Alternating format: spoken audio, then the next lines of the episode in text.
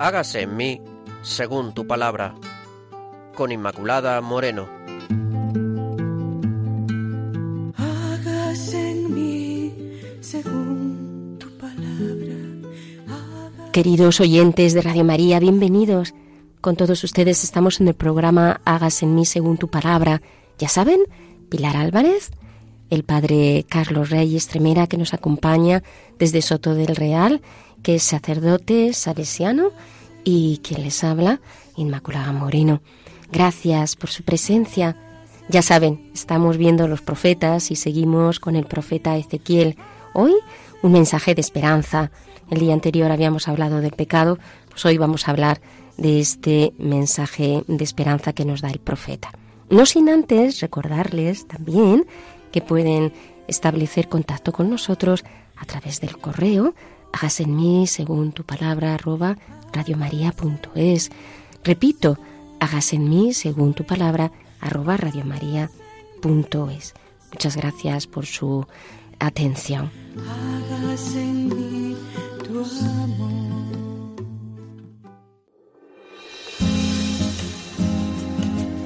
Claves para leer la Biblia.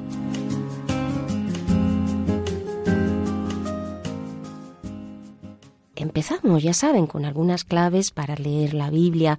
Hoy hablamos pues de este mensaje de, esperanza, mensaje de esperanza para el pueblo. Eh, la palabra pueblo y el tema del pueblo de Dios es realmente importante para los, profetas, porque eh, hablamos del pueblo de la antigua alianza. ¿Qué significa el pueblo de la antigua alianza? Pues el pueblo que Dios ha elegido para manifestar su voluntad a todos los hombres. Luego hay una elección, hay una vocación, hay una alianza.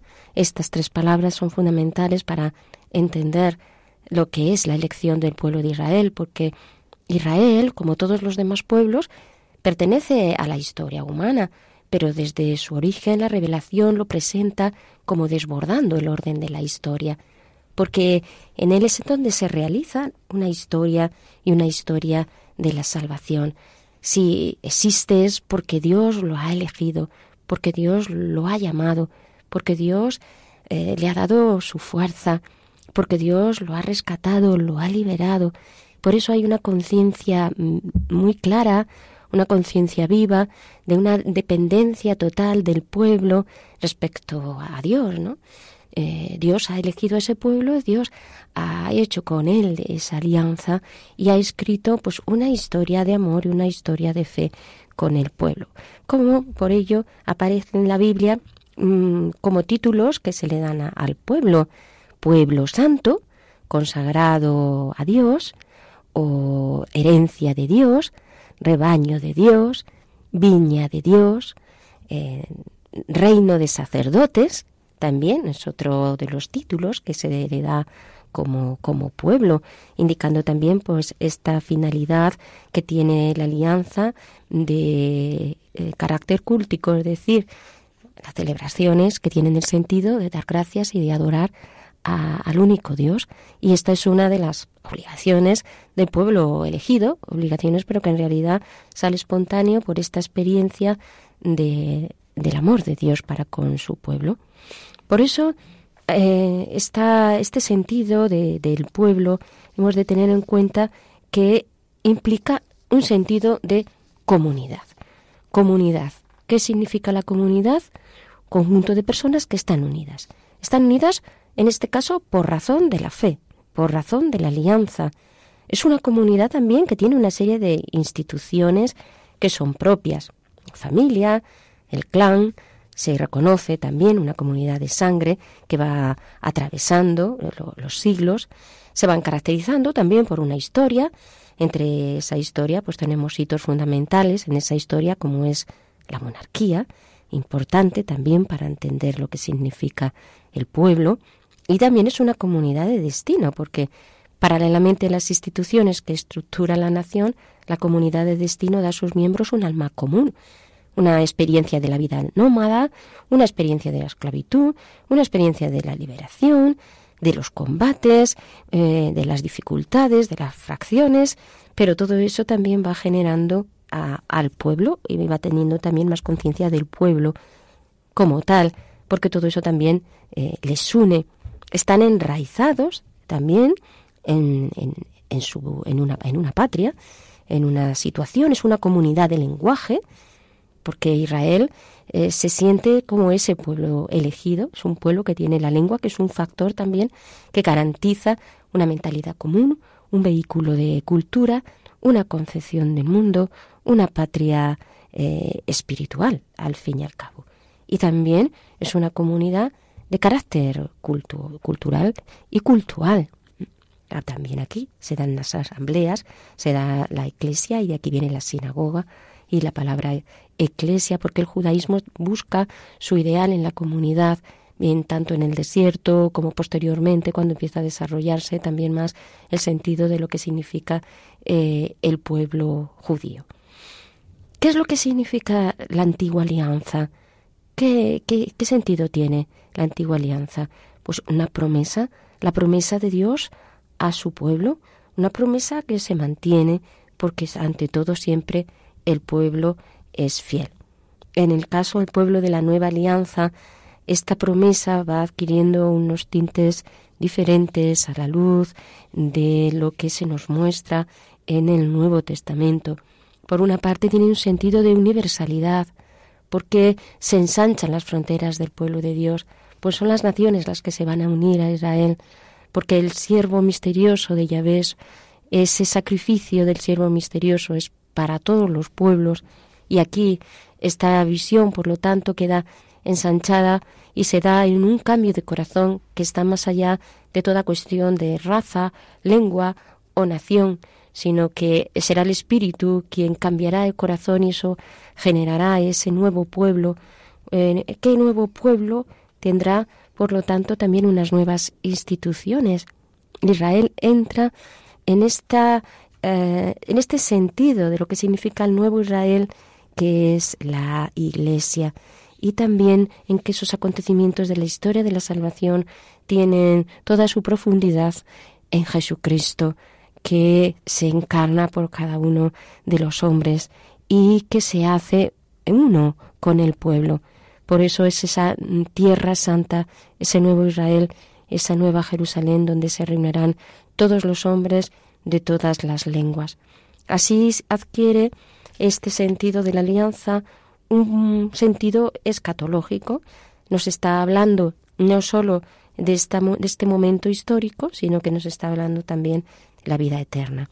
El pueblo de la alianza es evocado anticipadamente partiendo de esa experiencia histórica de Israel, pero se proyecta a lo que significa la eternidad, es decir, la vida con Jesucristo para siempre. Ese es el pueblo de Dios que eh, llegará en ese horizonte último que tiene desde luego el concepto de, pueblo y ese concepto de alianza. Rebasa el nivel de lo temporal en que se mueven las naciones y así la trascendencia del pueblo es total, siendo un reino sacerdotal que no pertenece a este mundo, que su patria está en los cielos, donde los miembros tienen derecho de ciudadanía, pues son los hijos de la Jerusalén que viene de lo alto, la misma que al final de los tiempos descenderá del cielo. Sí, así adquiere, por lo tanto, este sentido eh, nuevo, con este sentido de iglesia. Por eso, eh, queridos oyentes, siempre en esta lectura que podemos hacer de la palabra de Dios hemos de realizarla desde el Antiguo Testamento al Nuevo Testamento, encontrado todos los perfiles de significado que en el Antiguo Testamento están contenidos, porque es así como en Israel se realiza la reunión de toda esa nueva humanidad, esa raza elegida que somos los que hemos aceptado a Jesucristo, lo que, los que hemos abrazado a, a, nuestro Señor. Por eso es el pueblo santo que está constituido por hombres de todas las tribus, pueblos y naciones, y ya no importa si es griego o si es judío o si es de cualquier otra nación, sino que en Cristo, en la Iglesia, tendemos siempre a esa consumación de todo en la vida eterna. Así, resulta ser la Iglesia un pueblo que como eh, Israel lo estaba, también la Iglesia ha de estar enraizada en la historia, como los hijos de Israel también tienen ese origen eh, común y esa alianza firmada y sellada en Cristo. Y es ahí en la Iglesia donde nos desarrollamos para estar y permanecer en la Nueva Jerusalén. Por eso la historia sagrada y las escrituras quedan cargadas de este sentido más hondo de lo que significa este pueblo nuevo, el pueblo que vamos en marcha hasta la consumación celestial.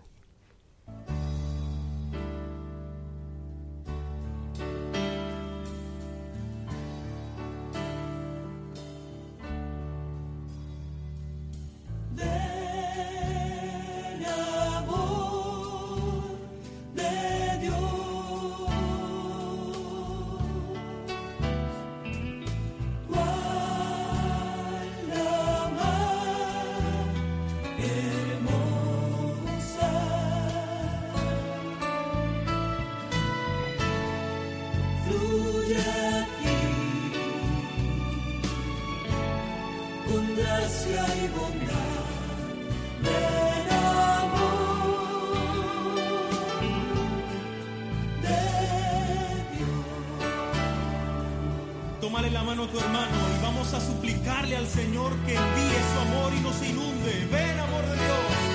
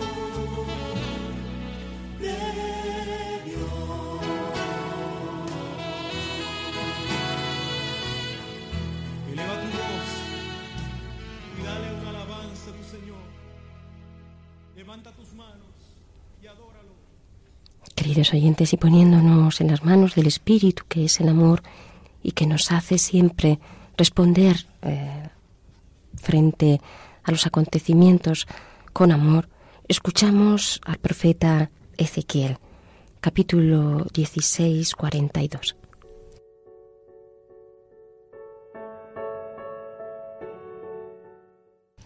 El Señor me dijo, Hijo de hombre, haz saber a Jerusalén todas sus prácticas detestables.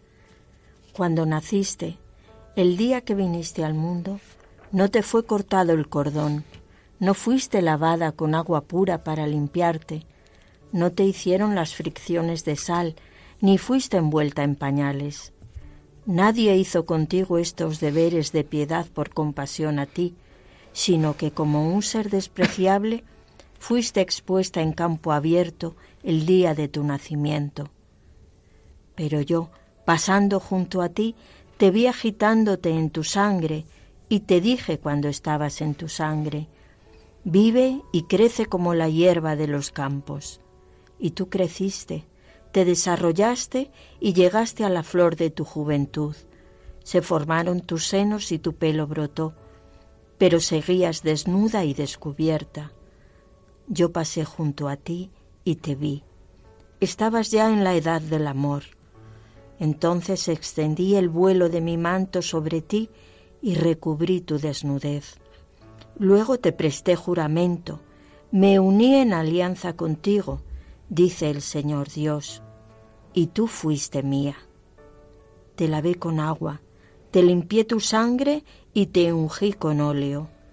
Te vestí con vestidos recamados, te di zapatos de cuero fino, te ceñí de lino y te cubrí de seda, te adorné con joyas, puse brazaletes en tus muñecas y un collar en tu cuello.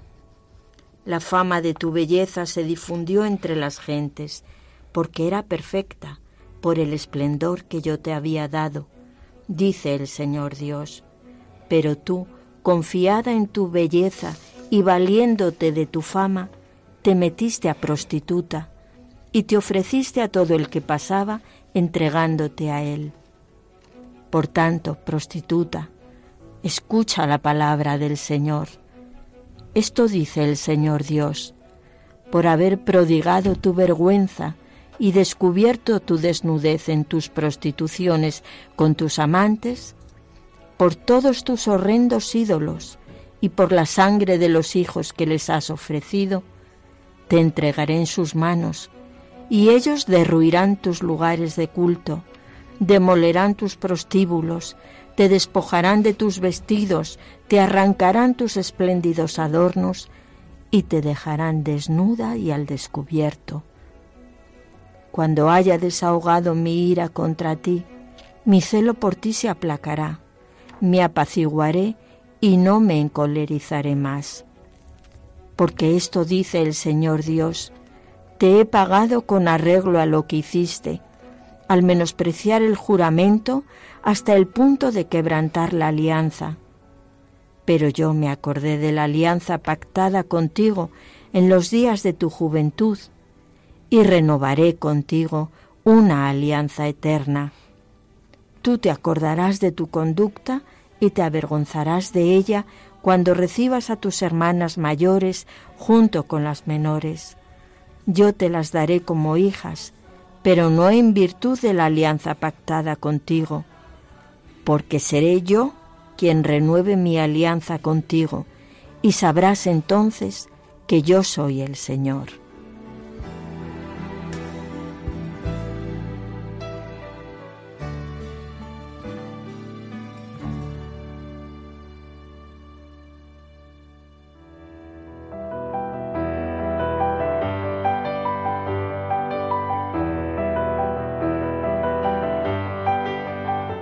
Dios al encuentro del hombre.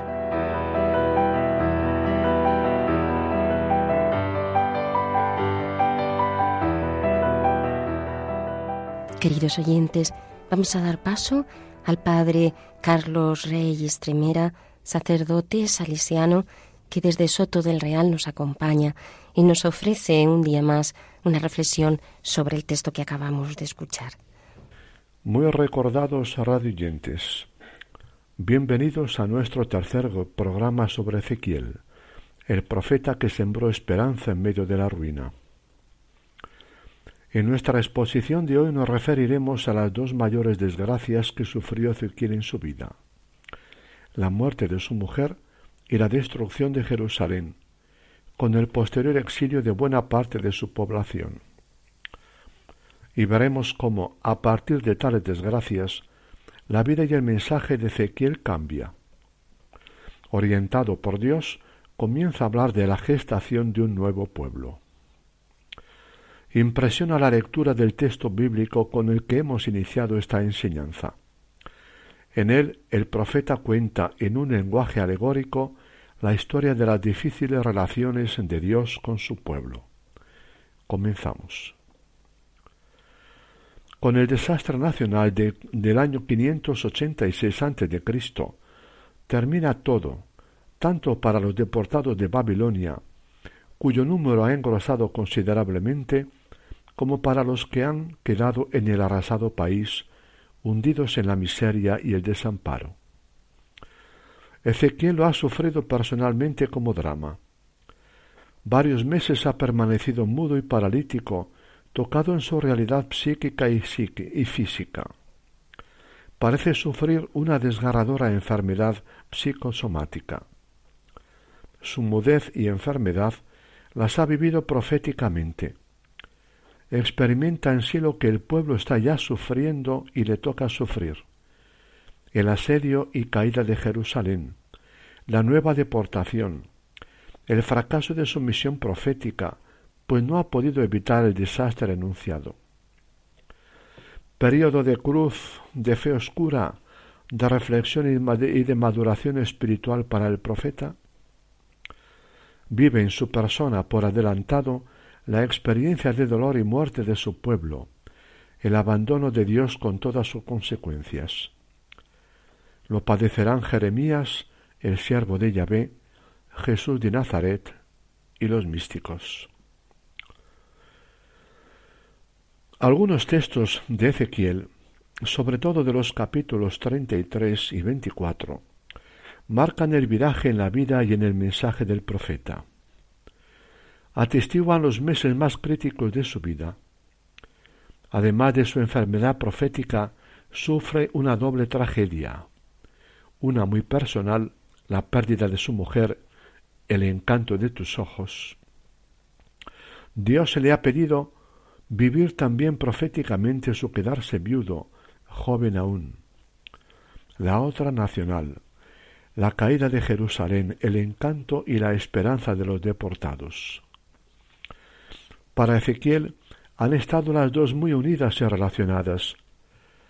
Ha sido herido en sus dos grandes amores, su mujer y su pueblo, por la muerte de la primera y la destrucción del segundo. Al vivir ambos acontecimientos desde un centro personal y una misión definida, Ezequiel es capaz de integrar todo, lo humano y lo divino, en la misma vivencia humana y espiritual. Y con todo, he ahí llegado el tiempo de la esperanza. Para Ezequiel han terminado su mudez, su parálisis y su dolor por sí mismo y por su pueblo.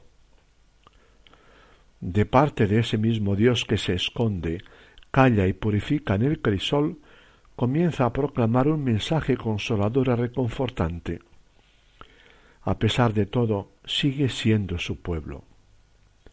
Se acabó la palabra de denuncia y juicio. Recuperadas el habla y la salud, de profeta de desastre se torna en profeta de esperanza. En su nueva etapa, que comprende los años 586 a 570 a.C., su vida y su mensaje toman un cariz totalmente positivo. Asume la no menos difícil tarea de dar esperanza a un pueblo diezmado, destrozado y sin futuro. De develador de falsos optimismos e ingenuas ilusiones patrioteras, se convierte en el profeta anunciador de tiempos nuevos. Humanamente las posibilidades y expectativas son nulas, pero en nombre de su Dios puede dirigir a su pueblo palabras de aliento. Hay porvenir para él. Ya en su primera etapa Ezequiel había dejado caer gotas de esperanza. Del desastre general Dios salvaría un resto, semilla de un pueblo nuevo. Mediante el mismo continuaría su historia con él. Ese resto lo eran precisamente los deportados a Babilonia, no los que habían quedado en Jerusalén.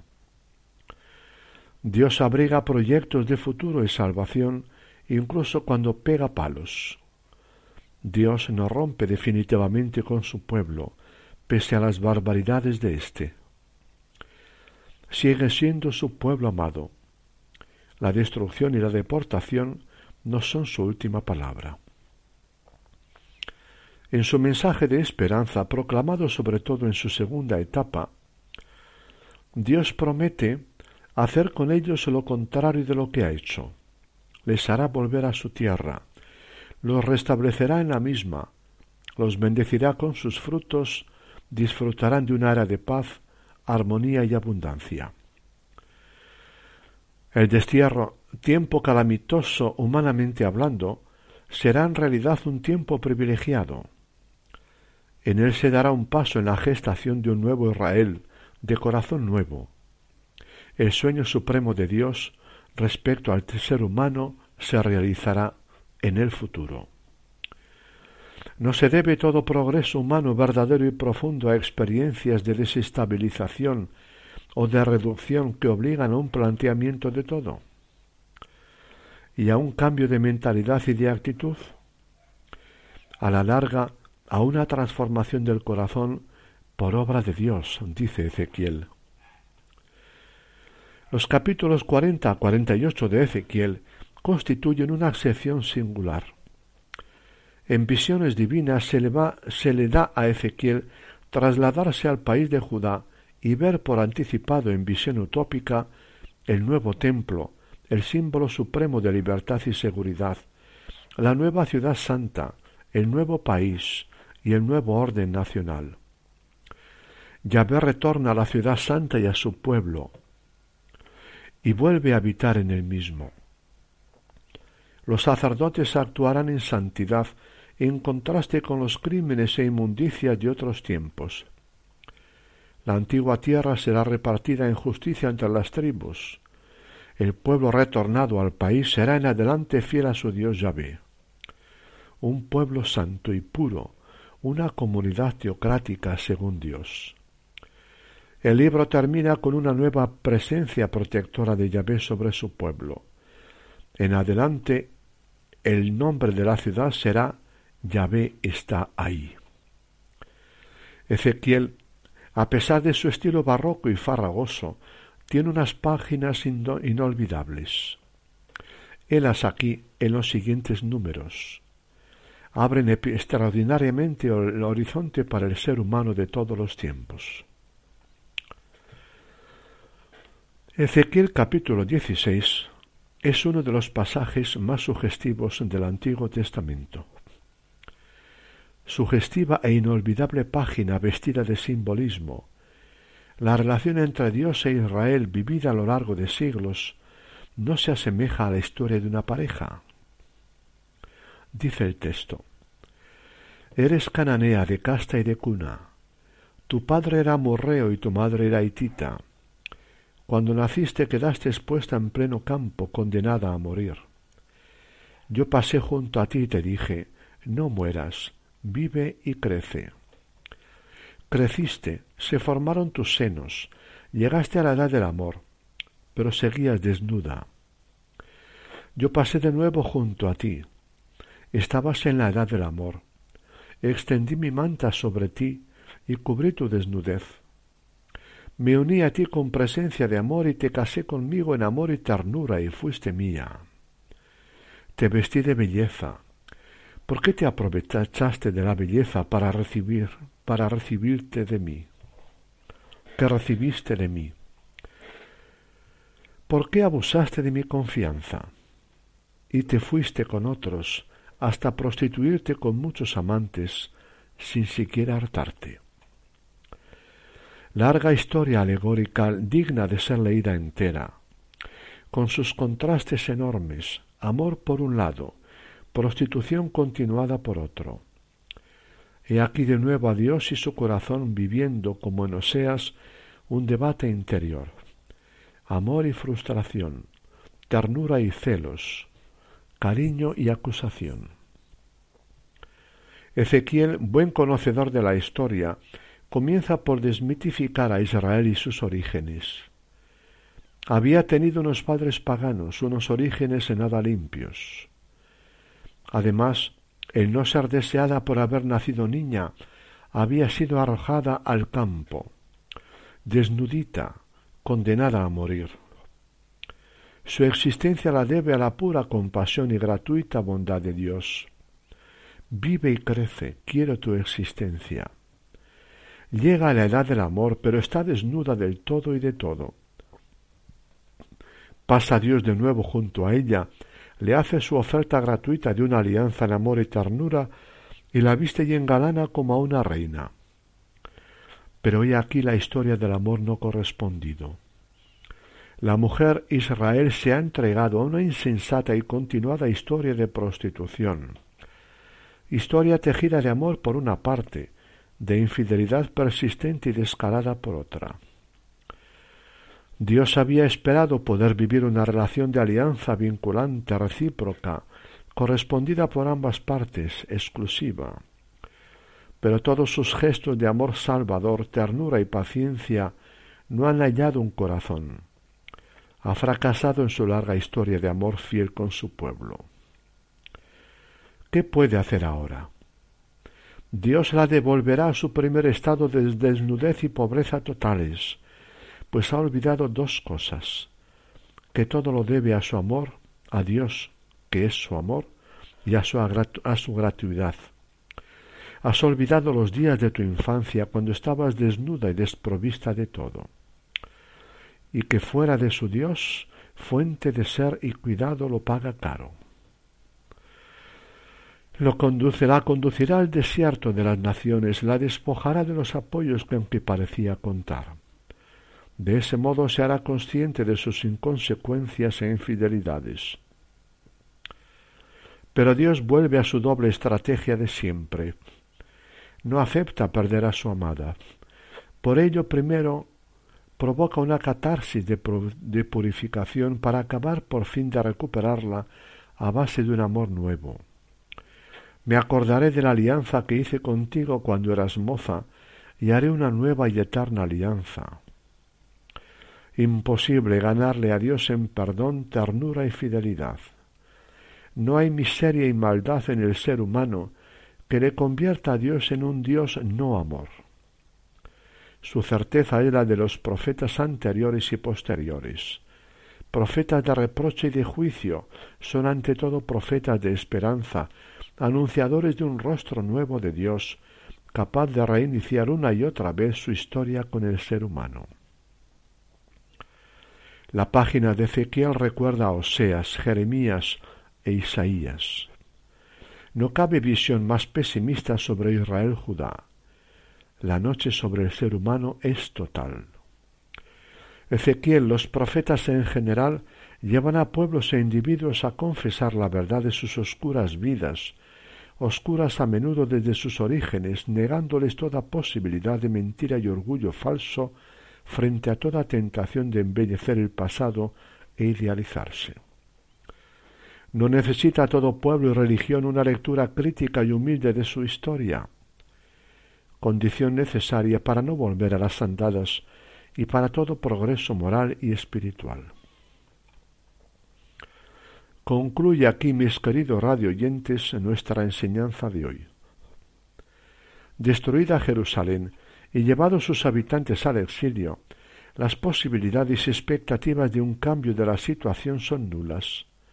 Pues bien, es en este contexto cuando Ezequiel dirige a su pueblo palabras de aliento, haciéndoles ver que Dios abriga proyectos de futuro y de salvación para ellos, que Dios nunca rompe con el hombre, sino que sigue amándolo y actuando en su favor pese a la infidelidad de éste. El mal, viene a decir el profeta, no tiene la última palabra, la tiene Dios. Este será el tema de nuestro próximo programa. Cómo Dios es capaz de cambiar las peores situaciones y hasta incluso de transformar el corazón del hombre. Qué alegría nos produce ver que Dios es más fuerte que el mal el pecado y la muerte, ¿verdad? Que Dios os bendiga a vosotros y a vuestras familias. Hasta pronto. Muchas gracias, Padre Carlos, por su aportación. Les recuerdo que estamos en el programa Hágase en mí según tu palabra y que pueden también establecer contacto con nosotros a través del correo hágase en mí según tu palabra arroba radiomaria.es. Gracias.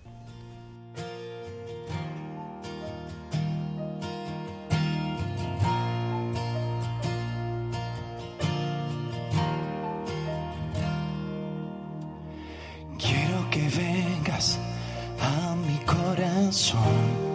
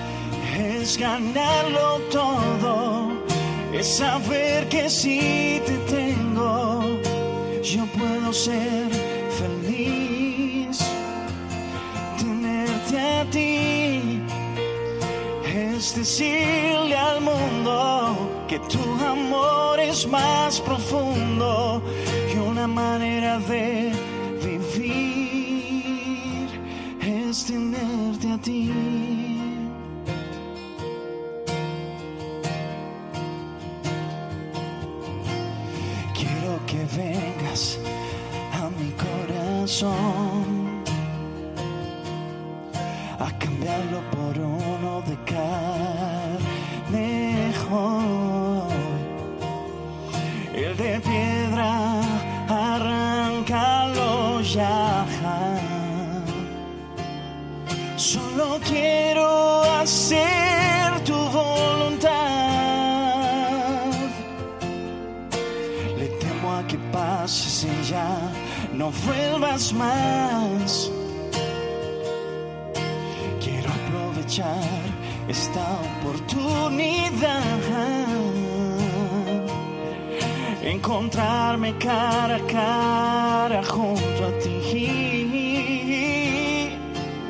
Sin importar lo que piensen de mí.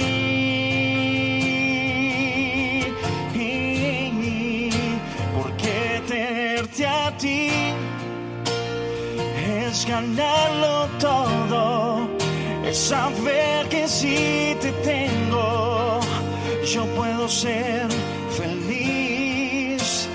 Tenerte a ti, Señor, es decirle al mundo que tu amor es más profundo y una manera de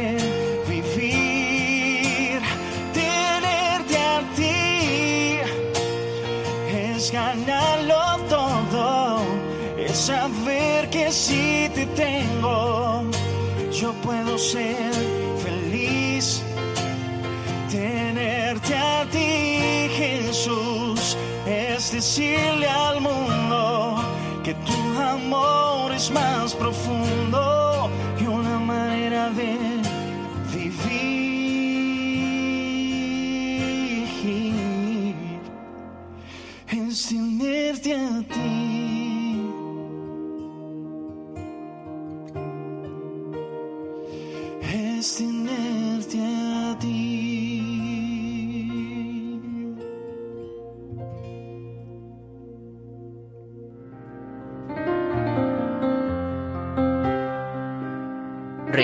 Bíblico.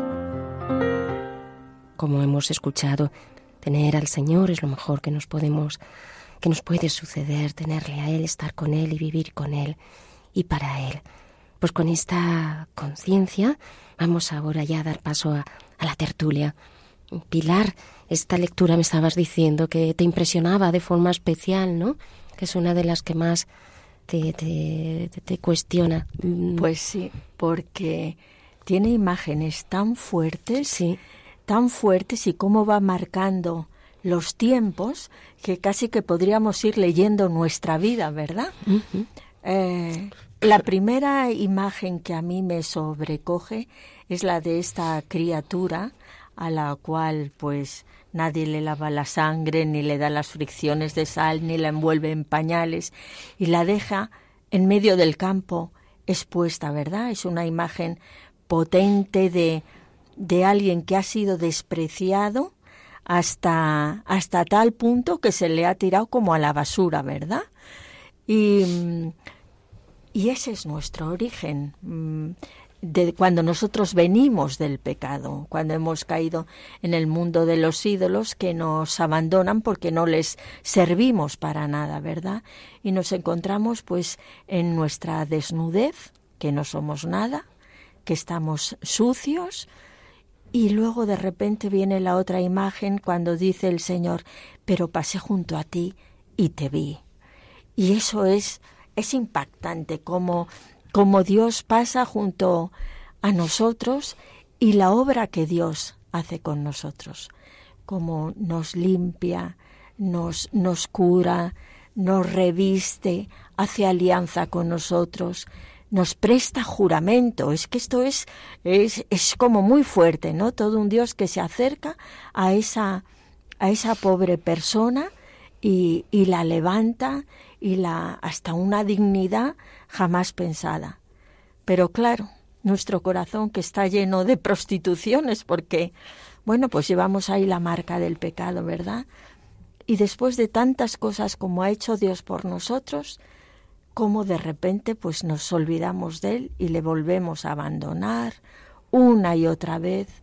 Y Dios nos va saliendo al encuentro, al encuentro pues hasta que el Señor de alguna manera eh, yo no sé cómo lo hace, pero el caso es que lo hace, que nos toca el, nos toca el corazón y, y ya nos damos cuenta quiénes somos, de dónde venimos, y el Señor vuelve a hacer una alianza eterna. Esta vez es una alianza eterna con nosotros. Me recordaba también el Evangelio cuando y las epístolas de San Pablo cuando dice que Jesús nos amó no cuando éramos buenos, sino cuando estábamos en el pecado y cómo desde ahí nos rescató, ¿verdad? Y son, son imágenes, a mí, desde luego personalmente, me hablan mucho de, de mi historia, del gran amor que Dios nos tiene a cada uno de nosotros, con la ternura, la ternura con que Dios nos va haciendo todos esos gestos, que son gestos de amor que ha tenido Dios con cada uno de nosotros a lo largo de nuestra vida. Quizás no nos hayamos dado cuenta, pero si nos parásemos a pensar, nos daríamos cuenta de que Dios ha estado ahí, una y otra vez, dándonos en cada momento aquello que necesitábamos para llegar a ofrecernos, pues lo que ya no se puede más, esa alianza eterna de amor para cada uno de nosotros. Y ese día sabemos y sabremos que es Él el que hace la alianza con nosotros, porque Dios siempre está tomando la iniciativa para salir a nuestro encuentro una y otra vez, por eso, ¿cómo no alabar a este Dios que hace cosas tan maravillosas por nosotros al mismo tiempo? Me da mucha pena y, no, y, también como que me urge a, a contarle a los demás cómo es Dios, porque a veces la gente tiene una idea tan equivocada de Dios, de ese Dios que es eh, justiciero, el Dios policía, que está esperando ahí que hagas algo mal para caer encima de ti, y no saben de este Dios que es todo amor, ternura, compasión, que se ocupa de nosotros, em, pues es un Dios de esperanza. Cambia nuestra vida porque eh, ya vemos que nuestra vida tiene un horizonte eterno y de un amor eterno. Y a mí eso me conmueve hasta lo más profundo. Sí, eh, fíjate Pilar, como tú has dicho ahí, que realmente podemos mm, como expresar las etapas de la historia, de nuestra propia historia, de la historia de cualquier hombre en relación con Dios, ¿no? Eh, la situación de pecado en la que estamos sumergidos y después ese continuo rescate que Dios hace de nosotros. Siempre es la, la, esperanza, siempre hay razones para, para esperar. Aquí está precisamente la visión que tiene Dios de nosotros. La visión que tiene Dios de nosotros es una visión de, de esperanza. ¿Cómo nos mira Dios y cómo me miro yo? ¿Cómo me puedo mirar yo cuando me veo que una y otra vez pues caigo en a veces en los mismos pecados. Eh, algunos dicen que menos mal que son los mismos y que no son otros diferentes, porque si no se va añadiendo a la lista. Pero, cómo efectivamente pues nos damos cuenta de nuestra de nuestra miseria, ¿no? Y, y cómo es la mirada de Dios, ¿no? Yo me miro así como la que caigo en, en estos en estos pecados, pero Dios me mira como eh, siempre amada y, y redimida ¿no? amada y redimida. Y es esa, es, esa visión distinta la que en realidad yo creo nos da, eh, nos da los, los profetas. Porque, claro, si nos quedamos en esta imagen es muy fácil el desánimo. Y, sin embargo, si nos miramos como quiere que los profetas, en este caso Ezequiel, eh, como quiere que realmente nos miremos desde Dios, pues eh, está, eh, quedamos prendidos en la esperanza. Entonces, ¿qué hace la esperanza? Pues la esperanza nos da alas para salir del pecado. Eh, porque si pienso que no tengo remedio, no me voy a molestar ni siquiera en salir de ahí. eh, ¿qué hace la esperanza? La esperanza nos transforma, porque no solamente nos hace salir, sino que nos hace cambiar, nos mueve a, una transformación. Eh, ¿Qué hace la esperanza? Nos da alegría, porque si estamos metidos en el pecado, no encontramos nada más que situaciones para la tristeza, pero la esperanza lo que hace es que nos mueve a la, alegría. El último mensaje, en realidad, de la Biblia no es el pecado. El último mensaje de la Biblia es que somos redimidos, que somos amados que, y que somos mirados siempre eh, en esperanza, que es la mirada de Dios, la mirada de esperanza que está significando que, mira, estás hecho para mí y, y estás hecho para, para vivir conmigo, para, para, para siempre, para siempre.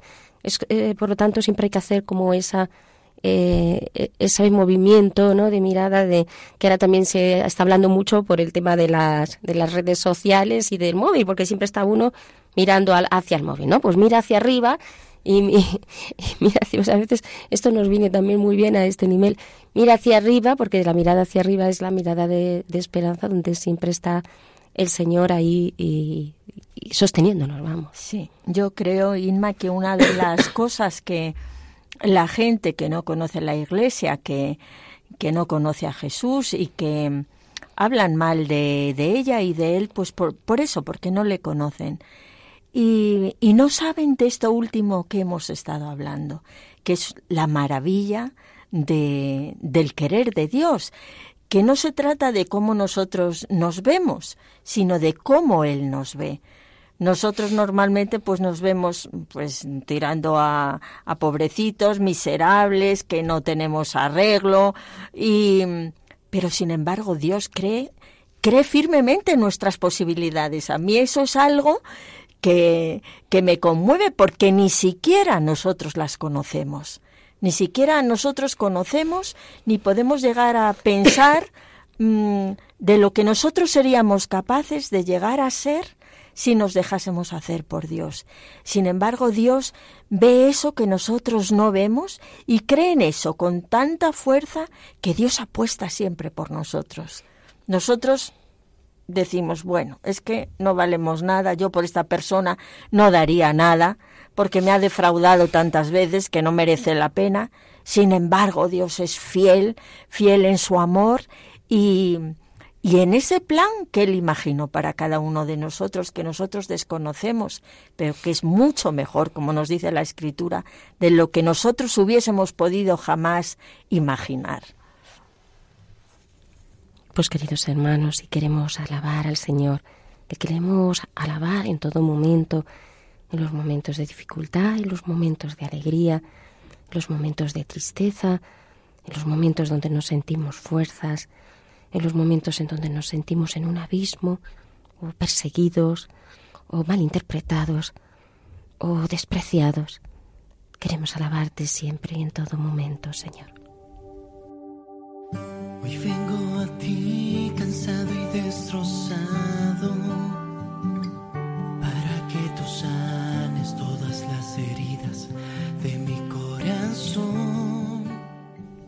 A ti, Señor, me acojo, que jamás quede yo defraudado. Libérame, sálvame, pues tú eres justo. Atiéndeme, ven corriendo a liberarme. Sé tú mi roca de refugio la fortaleza de mi salvación. Sí, tú eres mi roca y mi fortaleza. Dios mío, líbrame de la mano del malvado, de las garras del criminal y del violento, pues tú eres mi esperanza, Señor, mi confianza desde mi juventud. Oh Dios, desde el seno materno me he apoyado en ti. Tú eres mi protector desde el vientre de mi madre. En ti he esperado siempre. He sido un prodigio para muchos, pues tú has sido mi refugio seguro. Mi boca está llena todo el día de tu alabanza y de tu gloria. Gloria a ti, Señor. Mi boca está llena todo el día de tu alabanza y de tu gloria, porque cada día, Señor, te manifiestas y te derramas con poder, te derramas con tu gracia, y tu gracia, Señor, me sobrepasa. Tu gracia, Señor, me unge. Tu gracia, Señor, me embellece y me hace una criatura nueva. Tú cada día vas haciendo esos retazos de eternidad en cada uno de nosotros, Señor. Por eso te alabamos, te bendecimos, te adoramos, te glorificamos por tu gran amor, por ese proyecto de salvación que tienes con cada uno, por ese proyecto de amor, Señor. Gloria, gloria, gloria a ti, Señor. Gloria a ti, Señor. Alabado, bendecido, glorificado, ensalzado por siempre, Señor. Bendito, bendito y adorado. Gloria a ti, Señor. Gloria a ti, Señor, porque he sido un prodigio para muchos, porque tú has hecho cosas grandes por mí en mi vida y en la vida de todos mis hermanos. Porque tú, Señor, sabes sacar de donde no hay grandes cosas, Señor. Porque tú del pecado, Señor, eres capaz de sacar personas limpias y libres, Señor, porque tú rompes cadenas, porque apoyados en ti, Señor, podemos todos, Señor, tú y yo juntos, podemos hacer grandes cosas, Señor, porque tú nos capacitas, porque tú nos liberas, porque tú nos inspiras, porque tú nos haces grandes, Señor, porque a ti no te importa mi pequeñez, Señor, porque para grande ya estás tú, que eres mi Dios y Señor. Te alabo y te bendigo porque no has tenido nunca asco de mi pequeñez ni de mi miseria, porque me has tendido tu mano y me has levantado. Gloria a ti, Señor, bendito seas, tú eres nuestra esperanza, Señor, bendito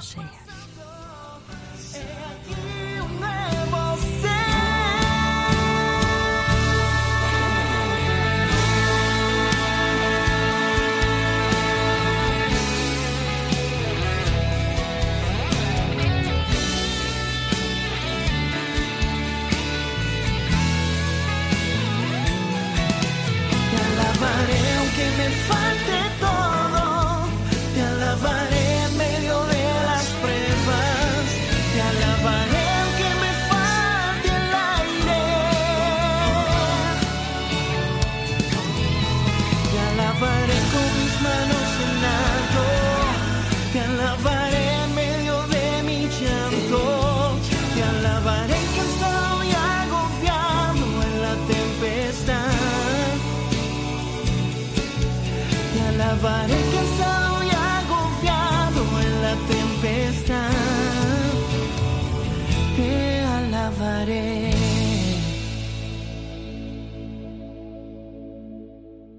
Queridos oyentes, pues terminamos así el programa de hoy. Esperamos haya sido de su agrado. Gracias por estar ahí, gracias por escuchar Radio María. Hasta el próximo encuentro.